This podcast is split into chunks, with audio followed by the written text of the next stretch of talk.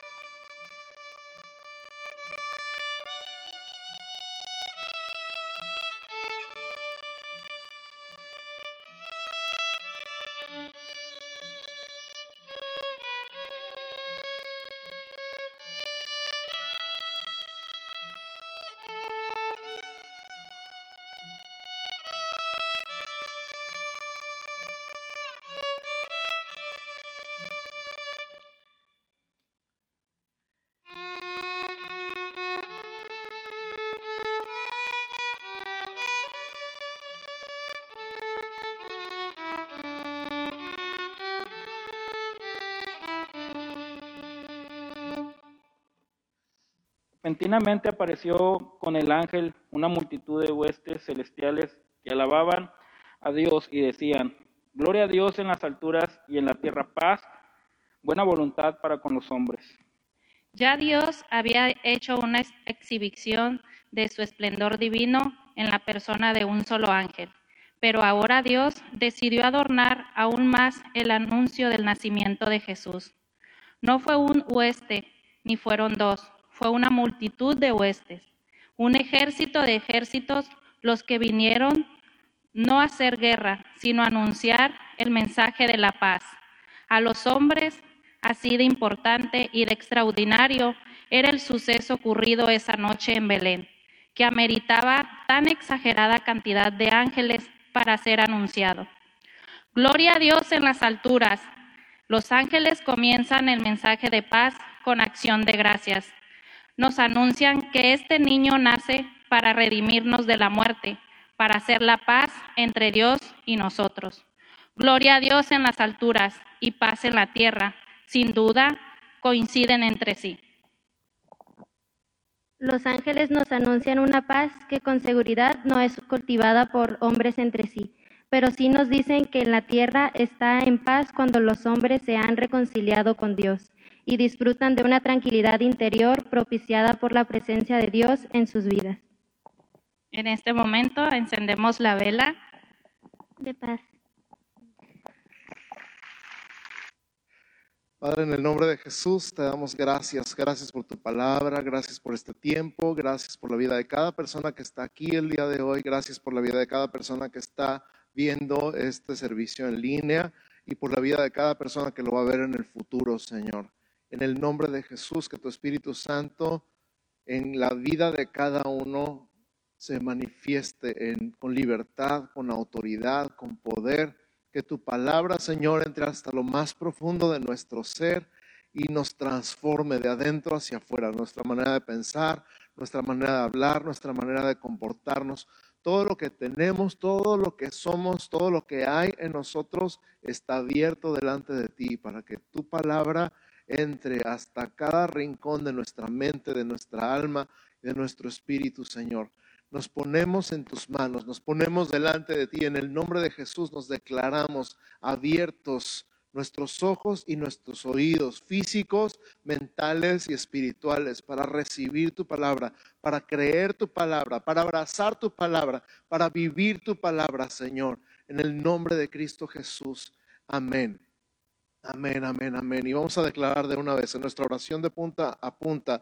Estamos orando declarando el nombre de Jesús en el país que adoptamos. Así que extiende tus manos hacia el país que adoptaste, al norte, al sur, al oriente, al occidente. Y dice 1 Pedro 1:21, por medio de Cristo han llegado a confiar en Dios y han puesto su fe y su esperanza en Dios, porque Él levantó a Cristo de los muertos y le dio una gloria inmensa. Y declaramos en el nombre de Jesús sobre aquel país que adoptamos que les es revelada la verdadera esperanza que es Jesús. Declaramos en tu nombre, Señor, que vuelven sus ojos a Jesús, quien es la esperanza verdadera. Y declaramos en tu nombre, Señor, que a los que han perdido la esperanza, reciben a Jesús y son animados en el nombre de Cristo Jesús. Amén. Amén, amén, amén. Pues hoy estamos en el segundo domingo de Adviento. Ya estamos en plena temporada navideña. ¿Ya compraron sus regalos? No, se van a esperar a, esperar a que les llegue por Amazon el 23 en la noche. Eh.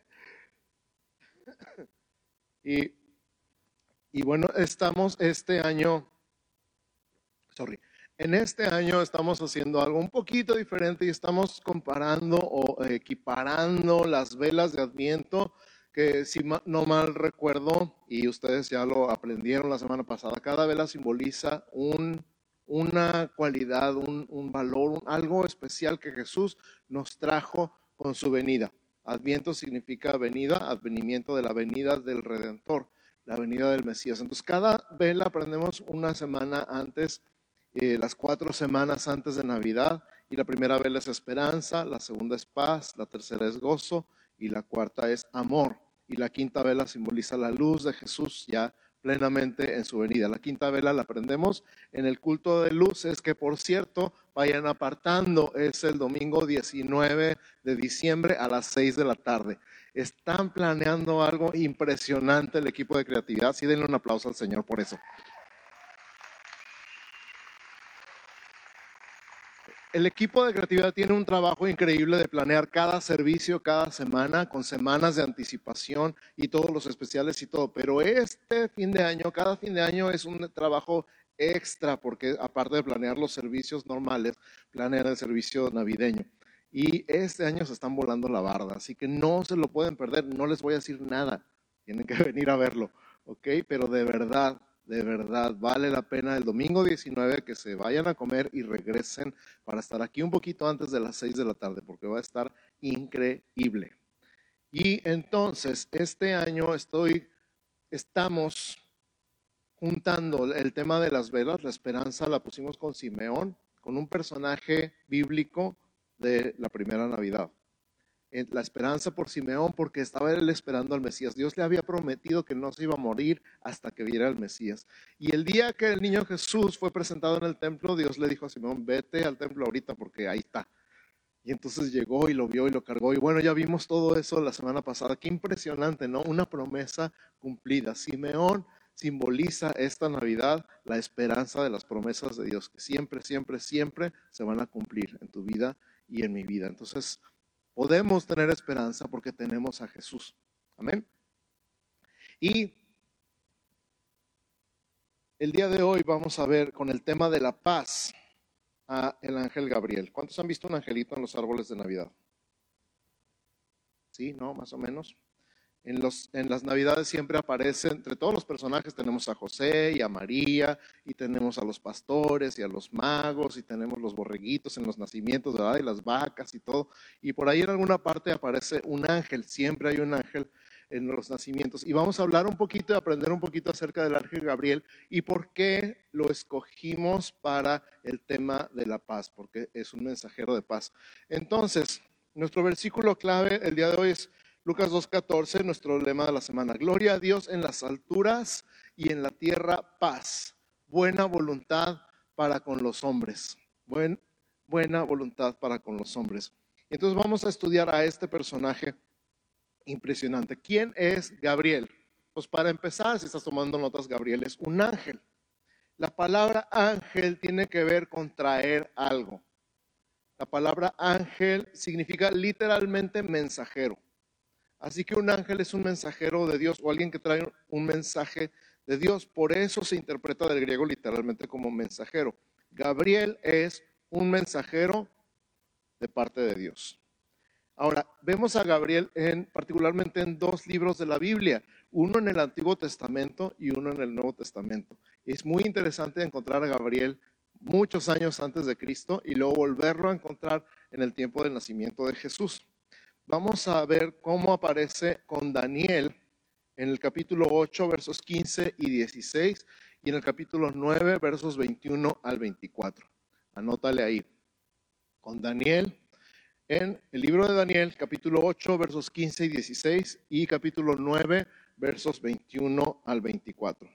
¿Están listos? Búsquenlo ahí en su Biblia. Daniel capítulo 8, versos 15 y 16. Daniel tuvo una visión y dice, aconteció que mientras yo, Daniel, consideraba la visión y procuraba comprenderla, he aquí se puso delante de mí uno con apariencia de hombre. O sea, no era un hombre, parecía un hombre. Y oí la, una voz de hombre entre las riberas del Ulay, el perdón, es el río donde estaba, que gritó y dijo, Gabriel, enseña a este la visión. Entonces, está Gabriel en un río, al lado de un río en Persia, está viendo una visión de parte de Dios, se está rascando la cabeza y está diciendo, ¿qué significa esto? Y entonces se pone a su lado uno con apariencia de hombre, no dice que era un hombre, dice que era una apariencia de hombre y que se oyó una voz de hombre entre las riberas del Ulay. O sea, no vio a nadie, nada más escuchó una voz que dijo, Gabriel enseña a este la visión. Y entonces no voy a seguir leyendo el resto del capítulo, pero Gabriel le explica la visión a Daniel. Y a la vuelta del tiempo, en el capítulo 9, versos 21 al 24, ya, ya notaste, ¿verdad? Daniel 9, 21 al 24, dice, aún estaba hablando en oración. Ahora, este es Daniel el que ya sabe, ya se dio cuenta que ya pasaron los 70 años del cautiverio que profetizó Jeremías. Cuando se dio cuenta que ya habían pasado los 70 años del cautiverio y que ya era tiempo de que Israel regresara a su tierra, se pone a orar y hace una confesión de pecados por él y por toda su nación y está pronunciando un arrepentimiento de parte de toda su nación y de parte de toda su ascendencia. Y en ese momento, cuando estaba orando, y, está, está increíble, tienen que leer estos capítulos algún día. Está él queriendo entender todo lo que está pasando y todo lo que viene en el futuro, y él se pone en ayuno y oración. Está increíble todo este, todo este capítulo. Y dice el verso 21, aún estaba hablando en oración, o sea, todavía estaba orando. Cuando el varón Gabriel, a quien había visto en la visión al principio, volando con presteza, vino a mí como a la hora del sacrificio de la tarde. Y me hizo entender y habló conmigo diciendo, Daniel, ahora he salido para darte sabiduría y entendimiento. Al principio de tus ruegos fue dada la orden y yo he venido para enseñártela, porque tú eres muy amado. Qué bonito versículo, ¿verdad que sí? Al principio de tus ruegos fue dada la orden, o sea, nomás habías empezado a orar y Dios ya había dicho, ve, porque tú eres muy amado.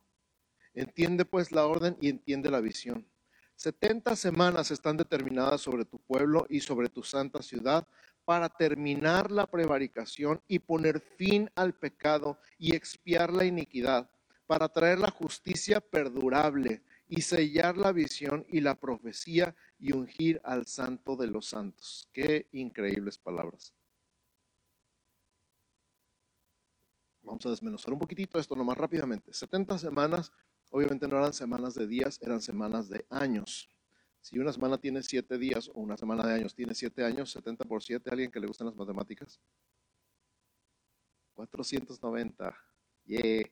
Entonces, 490 años faltan en este tiempo de Daniel para que venga quién? Jesús. Porque Jesús es el que va a terminar la prevaricación, poner fin al pecado, expiar la iniquidad y traer la justicia perdurable. Estas cuatro frases son impresionantes. Una sola persona en un solo día hizo eso y esa persona se llama Jesús. Jesús vino al mundo poquito más de 400 años después de Daniel para, repito, terminar la prevaricación, busca esa palabra en el diccionario si no sabes qué es, poner fin al pecado, expiar la iniquidad y traer la justicia perdurable. No nada más la justicia, la justicia de Dios, la justicia perdurable, la justicia en la que tú y yo vivimos el día de hoy gracias a Jesús. y sellar la visión de la profecía y ungir al santo de los santos. Por cierto, la palabra Mesías, que traducido es el Cristo en el Nuevo Testamento, significa literalmente ungido, el ungido. Y entonces no volvemos a ver a Daniel hasta Lucas capítulo 1. A Daniel, no, perdón, a Gabriel. Es que se llaman parecido. My goodness. Esto es importante entonces. Gabriel fue enviado por Dios a Daniel para darle sabiduría y entendimiento y decirle cuándo nacería el Mesías. Y fue enviado por Dios a Zacarías con la buena noticia de que sería el papá de Juan el Bautista. Eso es Lucas capítulo 1, versos 18 al 20. Abran su Biblia, por favor, ahí en Lucas capítulo 1, versos 18 al 20. Te cuento rápidamente, Zacarías era de la descendencia de los sacerdotes, de la descendencia de Aarón. Había una organización del sistema sacerdotal de, la familia de Aarón por familias, por casas, y, y les tocaba ofrecer el incienso todos los días, un tiempo a cada familia. Y entonces es el turno de Zacarías, le toca a él ofrecer el incienso porque le toca a su familia en esa época de ese año en particular. Él está ofreciendo el incienso para esto. Él y su esposa Elizabeth nunca habían tenido hijos, ya estaban viejitos, ya se habían hecho a la idea de que nunca iban a tener hijos. Y se le aparece un ángel y le dice que él va a ser el papá de Juan el Bautista y que iba a ir con el espíritu y el poder de Elías delante de Jesús. O sea, le iba a anunciar la llegada de Jesús o iba a ir justo delante de él y Zacarías no le creyó.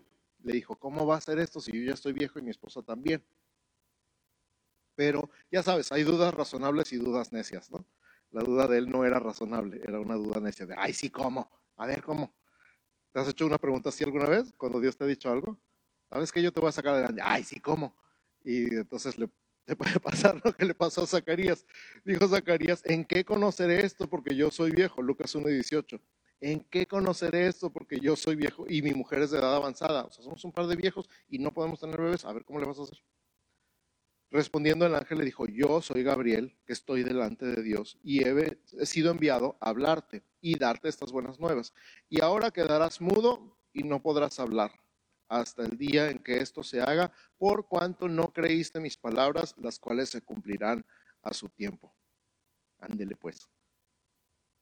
Entonces, Él es enviado otra vez un mensajero con un mensaje de parte de Dios. Gabriel es un ángel, por lo tanto es un mensajero con un mensaje de parte de Dios. Primero a Daniel para anunciarle el tiempo de la venida del Mesías y ahora a Zacarías para decirle, ya se cumplió el tiempo y tú vas a tener un bebé y ese bebé va a ir delante de Jesús en el espíritu y el poder de Elías. Y Zacarías pagó caro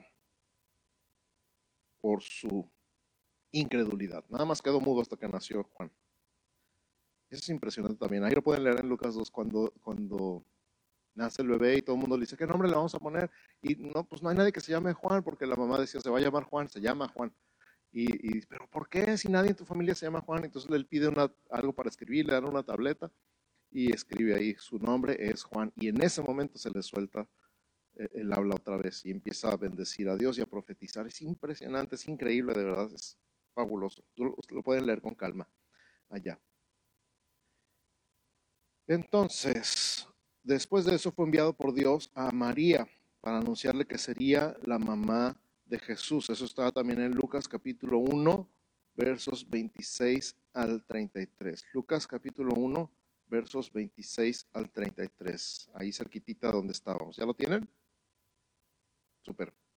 Dice, al sexto mes, o sea, al sexto mes de lo que pasó con Zacarías y Elizabeth, Gabriel, el ángel Gabriel, fue enviado por Dios a una ciudad de Galilea llamada Nazaret, a una virgen desposada con un varón que se llamaba José de la casa de David. Y el nombre de la virgen era María. Y entrando el ángel en donde ella estaba, dijo, salve muy favorecida, el Señor es contigo, bendita tú entre las mujeres.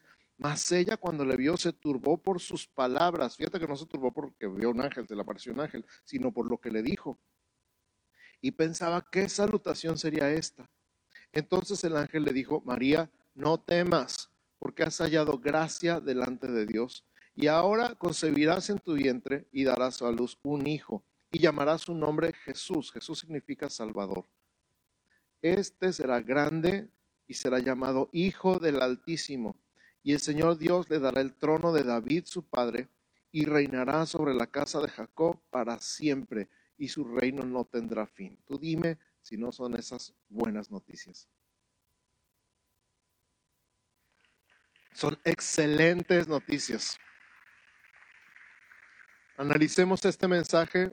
Ahora sí que Gabriel nada más es el mensajero, la palabra viene de parte de Dios, fue enviado por Dios. Él nada más entregó el mensaje, pero escúchalo otra vez. María, no temas porque has hallado gracia delante de Dios. Y ahora concebirás en tu vientre y darás a luz un hijo y llamarás su nombre Jesús. Este será grande y será llamado Hijo del Altísimo. Y el Señor Dios le dará el trono de David su padre y reinará sobre la casa de Jacob para siempre y su reino no tendrá fin. Este es Jesús, nuestro Salvador, Jesús, nuestro Redentor, Jesús, nuestro Rey y nuestro Señor. En esta sola frase,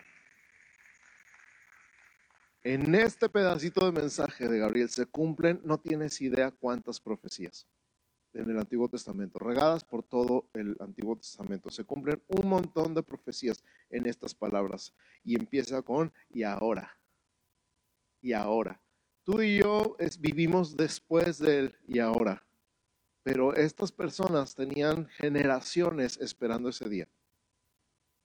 Tenían generaciones, años, siglos esperando ese día para ella y ahora es como todo lo que ha pasado antes, que han estado esperando tú y tus papás y tus abuelos y tus bisabuelos y tus tatarabuelos y no han visto, se acaba con y ahora. Y ahora concebirás y darás a luz. Y tú y yo vivimos después de la hora así como, ay, qué padre ver la historia y la Navidad. Y, y, y, por eso nos da tanto coraje que la Navidad de repente se trate de todo menos de Jesús. Y por eso estamos tan tercos con recordarte que la Navidad se trata de Jesús. No se trata de nada más ni de nadie más, se trata de Jesús. Se trata de este gran y ahora. Y ahora Jesús vino a hacer todo esto y Jesús es rey para siempre y está sentado para siempre en el trono y su reino no tendrá fin. ¿Dónde volvemos a ver a Gabriel?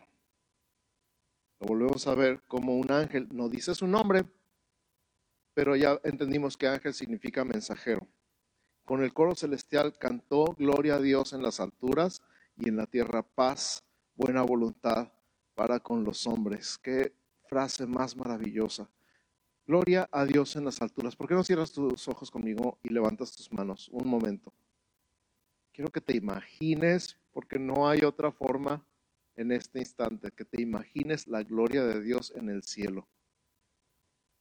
La gloria de Dios en el cielo, brillando con toda la intensidad. Su gloria es más allá de lo que jamás nos podremos imaginar. Hasta que lleguemos ahí vamos a, poder decir, Dios, tu gloria.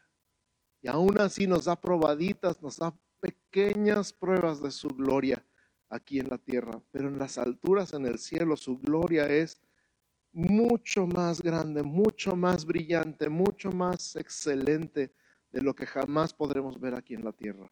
Y los ángeles están volando entre el cielo y la tierra y están diciendo gloria a Dios en las alturas. Puedes decir conmigo gloria a Dios en las alturas. Y esto es lo impresionante. Ellos están volando entre el cielo y la tierra y están diciendo gloria a Dios en las alturas y en la tierra paz. Escucha, gloria a Dios en las alturas y en la tierra paz. Escúchalo otra vez, gloria a Dios en las alturas y en la tierra paz. Entre más lo digo, más me impacta, me conmueve. En el cielo la gloria de Dios absoluta. No hay un momento o un lugar oscuro en el cielo. Su gloria ilumina todo. Y en la tierra paz. El deseo de Dios para la tierra, la buena voluntad de Dios para nosotros que estamos en la tierra es paz. Ya hablamos alguna vez de paz, shalom, que no nada más es paz como la paz que conocemos en el mundo. Se ponen en paz o los pongo, dice la mamá. Se ponen en paz o los pongo. Vamos a comprar pistolas más grandes para tener paz, dicen los países y los gobiernos. Tenemos cañones y cohetes y eh, misiles y todo, ahora sí ya podemos vivir en paz. no es esa paz, definitivamente no es esa paz. Paz, shalom, es paz en todos los sentidos. Paz, shalom, es primeramente y antes que nada paz con Dios.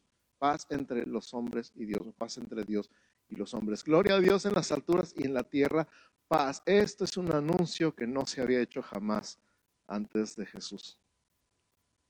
Antes de Jesús era, si quieres que poder estar un poquito más cerca de mí, tienes que hacer esto y esto y esto y esto y esto y esto. 613 veces.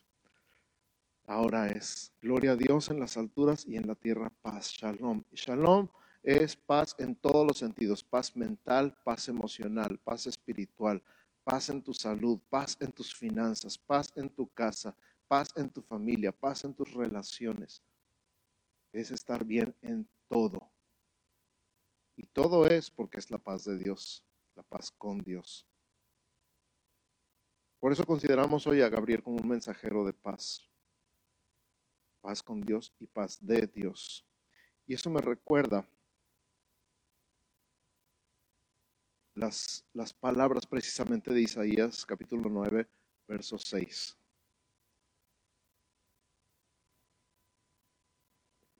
Isaías 9, 6, ¿ya lo tienen?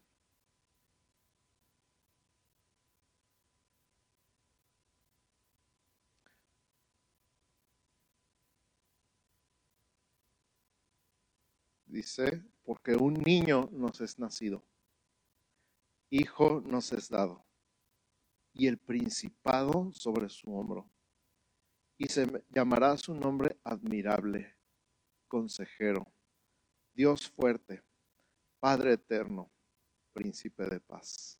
Este es Jesús.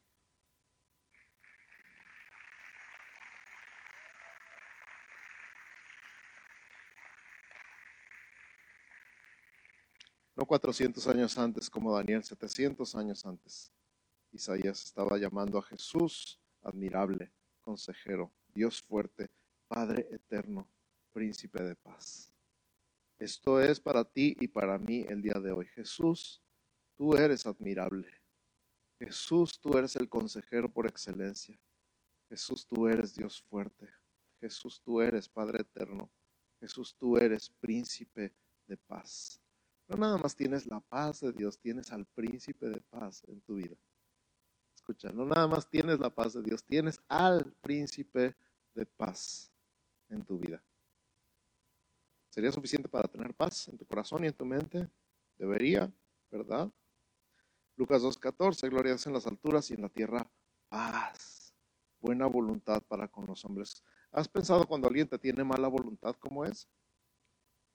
Dice, ah, es que alguien me tiene mala onda. Ya no decimos mala voluntad, decimos mala onda. alguien me tiene mala onda. Nomás está viendo cómo hacerte la vida de cuadritos. Y alguien que te tiene buena onda, buena voluntad, que todo lo que hace es para bendecirte. Y que cada vez que te ve lo único que hace es bendecirte. ¿Conoces a alguien así? Qué padre es conocer a alguien así, ¿verdad? Los pastores son así con nosotros. Cada vez que nos ven nos bendicen. Y Dios tiene buena voluntad para contigo. ¿Por qué? Porque Él puso la paz entre Él y tú. Él puso shalom. Y por eso puedes estar absolutamente seguro que todo lo que Dios quiere para ti es bueno. Él no está pensando cómo hacerte la vida a cuadritos. Él no está pensando cómo hacerte la vida cansada. Él no está pensando cómo hacerte la vida difícil. Él es el príncipe de paz y tiene buena voluntad para contigo. Romanos capítulo 5, verso 1. Dice así, Romanos 5, 1. ¿Ya lo tienes? Búscalo, búscalo, búscalo.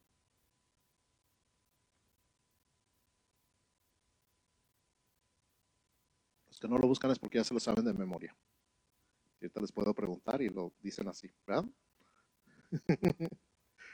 Dice, justificados pues por la fe, tenemos paz para con Dios. ¿Por medio de quién? de nuestro Señor Jesucristo. ¿Y quién es nuestro Señor Jesucristo? El príncipe de paz. ¿Ves la relación? Él vino a justificarnos con Dios, o sea, puso paz entre Dios y nosotros. Estamos justificados, no tenemos nada que Dios nos guarde en contra. No hay nada que Dios te tenga en contra. Estamos justificados, declarados justos. ¿Por qué? Porque Él quiso, porque Él puso la paz. Por eso tenemos paz para con Dios, por medio de el príncipe de paz que nos fue anunciado. Y finalmente Juan 14, 27, no lo podía dejar fuera. No lo puedo dejar fuera y no lo voy a dejar fuera. Juan capítulo 14, verso 27. Juan 14, 27. Jesús, hablando a sus discípulos, antes de ir a la cruz, justo antes, una noche antes, dice, la paz os dejo, mi paz os doy. Yo no os la doy como el mundo la da. No se turbe vuestro corazón ni tenga miedo. Les acababa de decir que se iba a ir. Les acababa de decir muchas cosas y todavía falta todo lo que les dice en el capítulo 15 y en el capítulo 16. Esa noche fue una noche muy especial, registrada con lujo de detalles, diría yo, por Juan. Pero estas palabras, dice, yo ya me voy, pero les dejo mi paz la paz os dejo. Mi paz os doy. Yo no la doy como el mundo la da. ¿Cómo la da el mundo? Se ponen en paz o los pongo. Esa es la paz del mundo. Les doy un coscorrón a cada chamaco y ya está todo en paz. Pero Jesús no te da coscorrones. Dice, la paz os dejo, mi paz os doy. Entonces fíjate, paz con Dios y paz de Dios.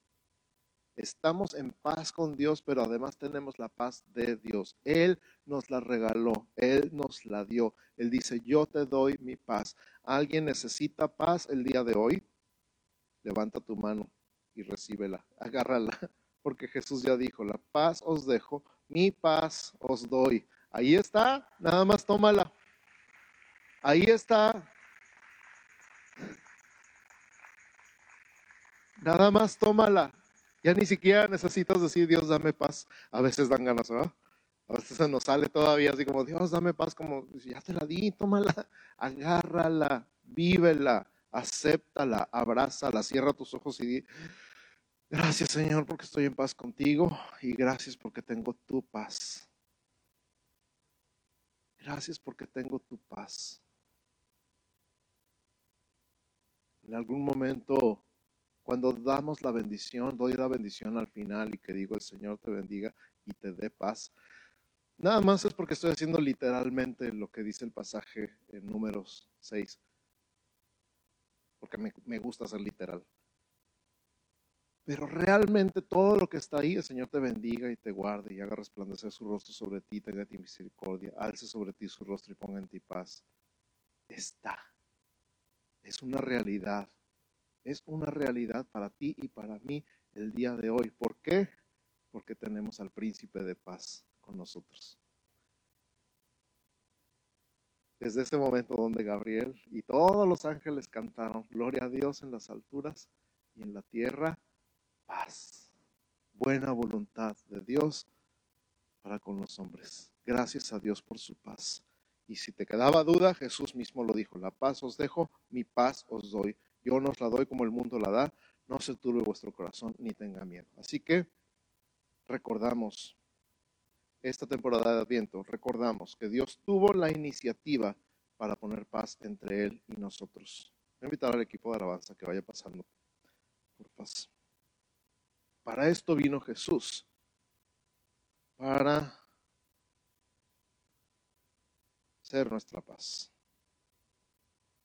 Uno de los nombres de Dios en el Antiguo Testamento es Jehová Shalom. Señor es mi paz. ¿Por qué no cierras tus ojos un momento y dices, Jehová Shalom? Jehová Shalom. El Señor es mi paz. Dilo otra vez, Jehová Shalom.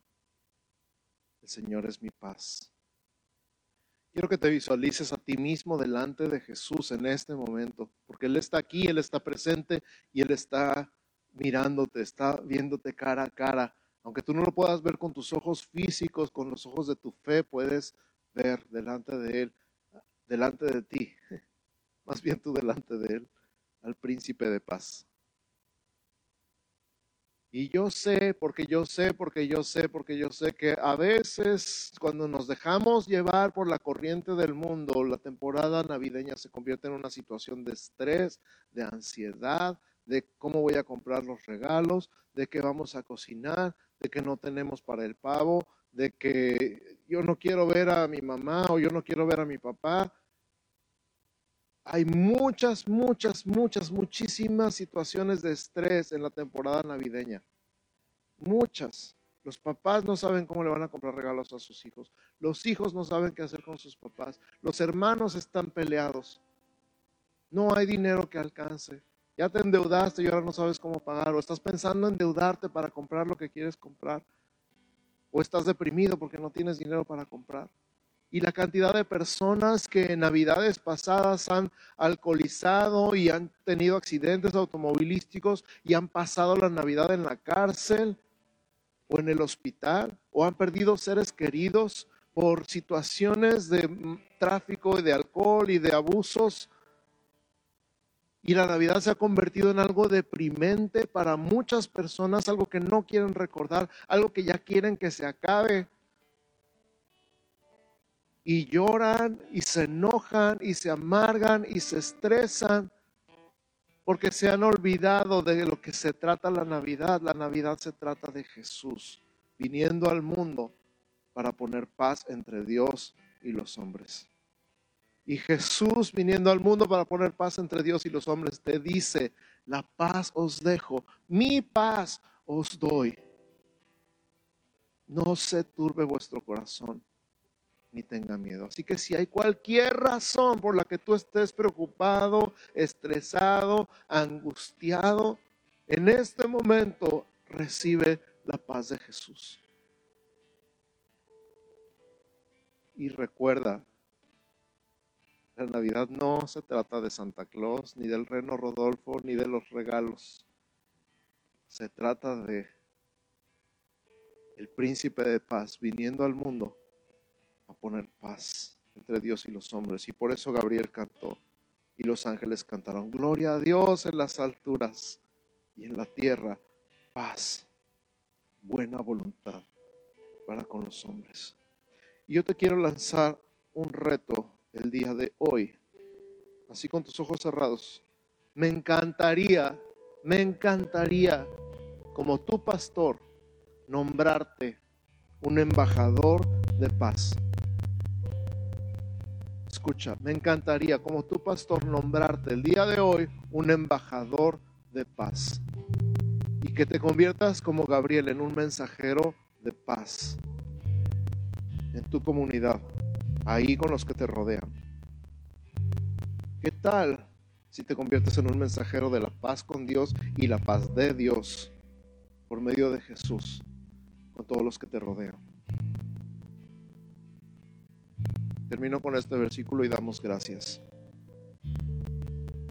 El versículo de los pies bonitos. Secreto para unos pies hermosos. Escucha. Isaías 52, 7. Cuán hermosos son sobre los montes los pies del que trae alegres nuevas, del que anuncia la paz, del que trae nuevas del bien, del que publica salvación, del que dice a Sión, tu Dios reina. ¿Quieres apropiarte de este versículo? Escúchalo otra vez. Cuán hermosos son sobre los montes los pies del que trae alegres nuevas, del que anuncia la paz, del que trae nuevas del bien, del que publica salvación, del que dice a Sión, tu Dios reina. Tus pies son hermosos. Tus pies son hermosos porque, porque eres mensajero de paz. Tus pies son hermosos porque eres mensajero de paz. Así que recibe la paz, abraza la paz, apropiatela, es tuya. Jesús te la dio. Pero no te quedes con ella nada más. Ahora te nombro en el nombre de Jesús, mensajero de su paz. En tu trabajo, mensajero de su paz en tu familia. Ese mamá, ese papá que no quieres ver, que no quieres ir a visitar, esa reunión a la que no quieres ir, te envío en el nombre de Jesús como mensajero de paz. Y ahora yo no voy a ser el del pleito. Ahora yo no voy a ser el de la bronca. Ahora yo no voy a ser el que se retraiga. Ahora yo vengo en el nombre de Jesús a poner paz y a poner paz de la buena. No, nos va a poner en paz a todos. Voy a poner la paz de Dios en esa reunión navideña, en esa cena, en ese convivio. Voy a poner lo que Dios me dio y lo que me dio, Dios me dio es paz. Ponte de pie conmigo y dile, gracias Señor por tu paz.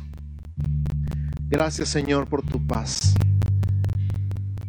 Gracias Señor porque tú me envías ahora como mensajero de tu paz.